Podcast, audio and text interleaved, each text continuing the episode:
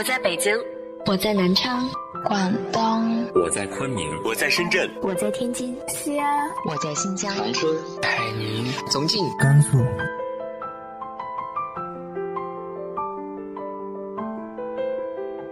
这里是 FM 幺八零八四，昨天的你的现在的未来，我是主播背着吉他的蝙蝠女侠。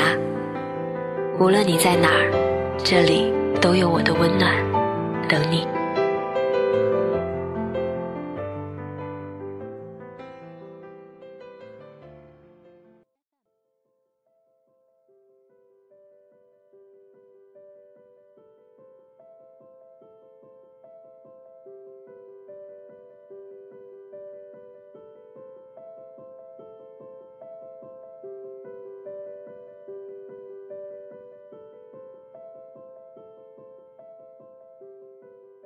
亲爱的你，晚上好。每个人都有过去，可是身边的人，难道不比纠结过往重要多了吗？今天和大家分享的文章来自于向暖的，有些故事没有续集。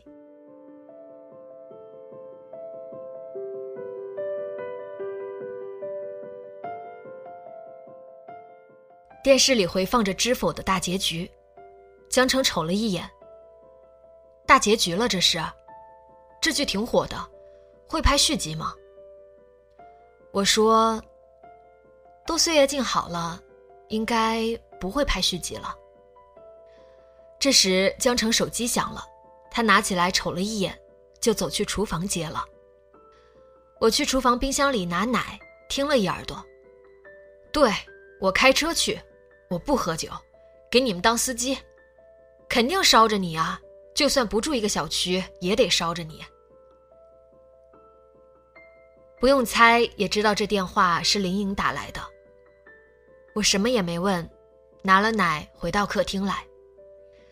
江城也从厨房回来了，对我说：“明天同学聚会，我晚上就不能在家吃饭了。”原来是同学聚会。选在情人节这天，也是真会选日子。既然是同学聚会，那林颖当然也会去。他和江澄是同学，高中、大学都是，据说还好了好多年。后来两个人不知道什么原因没成，买房时却还阴差阳错的买在了一个小区。我偶尔会在小区里碰上林颖。她长得挺漂亮的，个子比我高，身材比我苗条。她去年离了婚，现在独居。从穿着打扮、精神状态判断，她一个人过得还算滋润吧。至于到底开不开心，外人不好判断。我没问过江澄，他和林颖有怎样的过往。前年我们结婚的时候，我就想好了，不问过去，只管当下。他和林颖的事情，我是偶尔从朋友那儿听到一耳朵，也没怎么当回事儿。我们年过三十才遇到一起，打算搭伙过日子，也算是成熟的考量。我不打算为过去了的事烦心。不过，最近林颖给江澄打电话的频率有点高。只我无意中听到的就有三四次，我听不到的就不知道有多少次了。江澄听他的电话挺有耐心的，声音也挺温柔，语气甚至有点像哄孩子，这让我略有些不舒服。尤其是今晚，他看到林颖的号码就去了厨房，好像故意要背着我似的。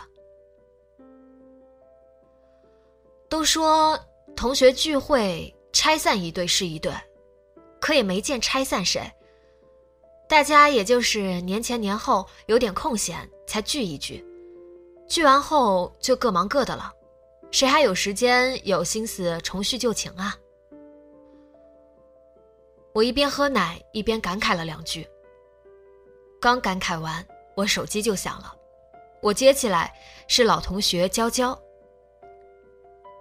同学聚会的时间定了，明天晚上，哎你现在方便说话吗？告诉你一个消息，这回沈乔也回来，特地从外省赶回来参加同学聚会的。沈乔，是我前男友。当初我为了他还跑去外省待了好几年，可我俩终究没成。我从外省回到家乡之后，老大不小了，找工作费了不少周折，感情上也空窗了很久，蹉跎了好几年才遇到了江城。娇娇可能以为这个消息会让我有些惊喜，但其实没有。要说情绪波动，还是有一点，毕竟我们俩分分合合好多年。我犹豫着要不要找个理由推掉。我明天晚上，别说不来啊。娇娇消灭了我的念头，大家一年到头各忙各的，还好不容易聚一次，谁都不准请假。挂了电话，我对江城说：“好巧，我明天晚上也同学聚会，正好，家里也不用开火做饭了。”江城说：“那我先开车送你过去。”再去参加聚会，不用，我打车，也没有多远。他都打算捎着老同学了，我也就别给他找麻烦了。情人节这天竟然下起雪来，江城说天太冷，雪地里不好打车，还是开车送我过去。车上顺便捎了林颖，还有另外一个女同学。林颖比平常妆化的浓一点，不知道是不是用了腮红，脸颊看上去红艳艳的，挺有光泽，但眼神里似乎带着一丝不安，整个人的精神状态并不是太好。她身上的香水味让我有点不适应，极其想打开车窗透透气，可是外面下着雪，只好作罢。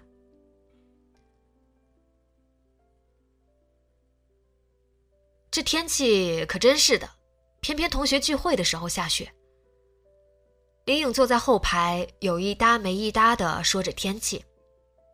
我感觉他没话找话，声音也有点不自然，不知道是不是我多心了。我到了聚会地点，江城说：“一会儿保持电话畅通，聚会结束了我过来接你。”算了，也不顺路。再说，我们结束的时间未必一样，我还是打车回去吧。说起来，我算是一个挺独立的中年少女了。下雪天不好打车的，我还是来接你吧。”江城说。林颖插了一句嘴：“酒店外面一般都好打车的。”我略微有一点不开心，他这个时候插什么嘴呢？听他这意思，好像不乐意我老公接我似的。我对江城说：“行，到时候电话联系吧。”说是同学聚会，其实来的也不过是平常有交集的十几个人。我到的时候，沈乔还没来，娇娇特意在我旁边安排了一个空座位，我也没有刻意拒绝，挨着就挨着吧，不就前男友吗？再见面也没什么的。再说，我老公都能载着自己的前女友去聚会，我怎么就不能跟前男友坐一块儿呢？沈乔姗姗来迟，一进门就连说抱歉，说没想到路上这么堵。其实雪天的情人节呢，很多人更要出来过，路上堵车很正常。他多年没回来，好不容易回来这一次。大家都像接待客人似的，挺热情，每个人都过去抱一抱，他也抱了我一下，身上还有一点外面带来的寒意。我不过是象征性的做一个动作，瞬间松开。他变化不算大，只是比以前胖了一点，发际线也高了一些。他在我身旁坐下，上菜的时候我们尬聊了几句。听他话里的意思，这几年混得比以前好多了，在外省混上了套房子，也混到了高管的位置。不过，我也没有多羡慕，他现在成功还是失败，都跟我没什么关系了。饭桌上的气氛在酒过三巡之后嗨起来，大家都带着真真假假的醉意，开始开一些玩笑了。要说今晚来聚会的老同学里面，以前有过明恋暗恋的，也有那么两三对。我和沈乔的过往更是众所周知，所以也有人开玩笑说：“有情人没成眷属，真是造物弄人。”今天情人节，为了弥补遗憾，让我们喝个交杯。我今天一来就说自己肚子不舒服，并没有喝酒，这会儿也开个玩笑挡了过去。喝什么交杯酒啊？我们早就不是有情人了。沈乔今晚倒是喝了不少，我知道他酒量一般，白酒最多喝半斤，啤酒不能超过三瓶，而且两种酒不能掺。两杯白酒喝下去，他的脸红起来。话也比刚才多了。他换啤酒的时候，我习惯性的拦了一下：“你不能换酒，会醉的。”还是你了解我。氤氲的醉意中，他眼睛有点发红。果果，这些年，我觉得挺对不住你的。你说我怎么没有早混的好一点？这样的话。也许我们就不会分开了。人生嘈杂，这话只有我们两个人能听得见，但我仍然觉得尴尬。我说：“分开跟混得好、混得差没多大关系。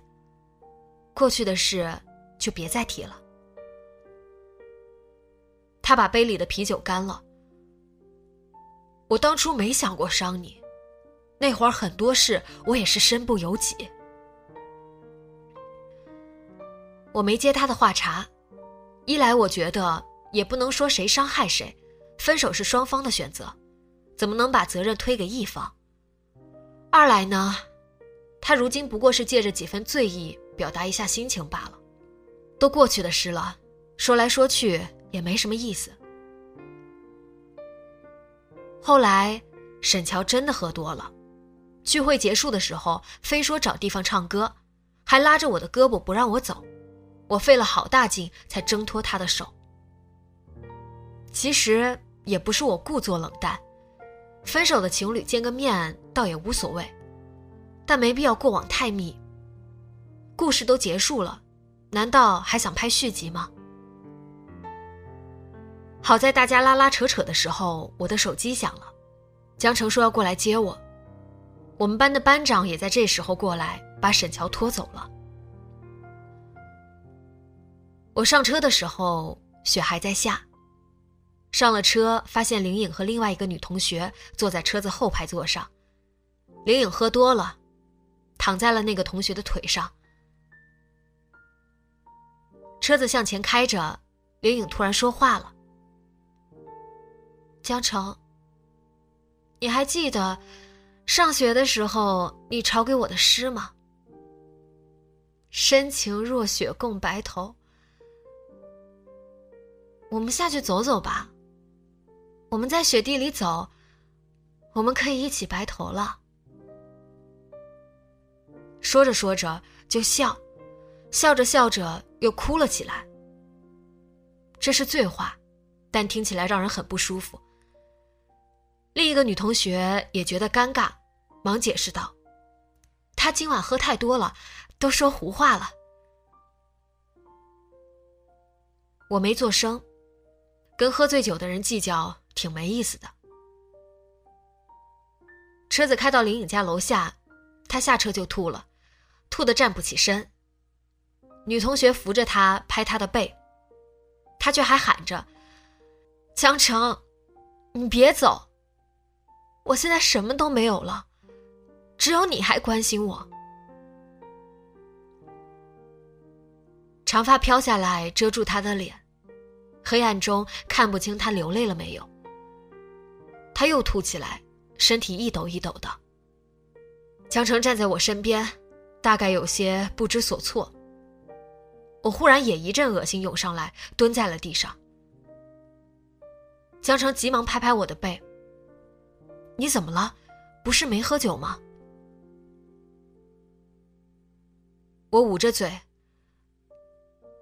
我没喝酒，我只是怀孕了。”黑暗中看不到江城的表情，只看到急切的转过身对那个女同学说：“麻烦你送林颖上楼，我和我老婆先回家了。”林颖还在喊他，他没有回头。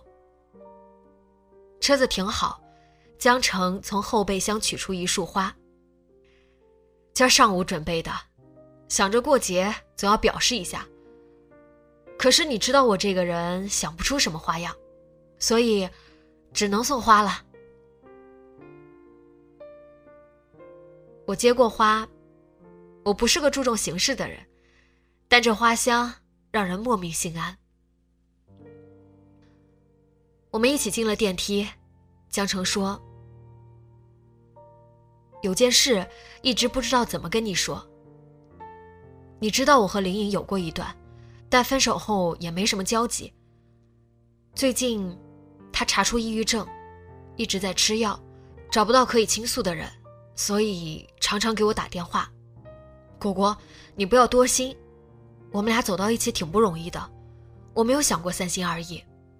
就像你下定决心要个孩子，我也下定决心，以后好好过我们的日子。我抬头看了他一眼。他没有喝酒，所以眼神明亮。当我们决定要个孩子以后，他就没有喝过酒。而我今天上午查出怀孕，本来还没想好怎么告诉他，刚才在雪地里，这个消息忽然就脱口而出了。进了家门，我说：“还是帮林打听一下好的心理医生吧，毕竟。”你没有专业的心理学知识，只听他倾诉未必管用，让他形成依赖也不好。你们俩就算有过故事，也结束了，没必要拍什么续集。他点点头。是的，有些故事结束就是结束了，就不要再拍什么续集了。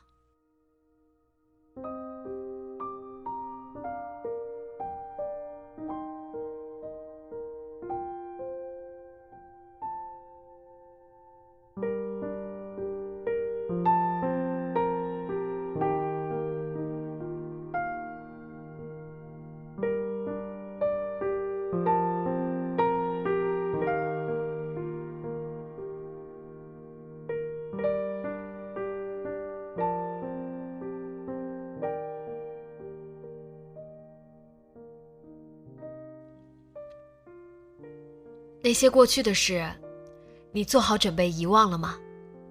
直接在节目下方留言告诉我吧。今天的节目就到这里，节目原文和封面请关注微信公众号“背着吉他的蝙蝠女侠”。电台和主播相关，请关注新浪微博“背着吉他的蝙蝠女侠”。今晚做个好梦，晚安。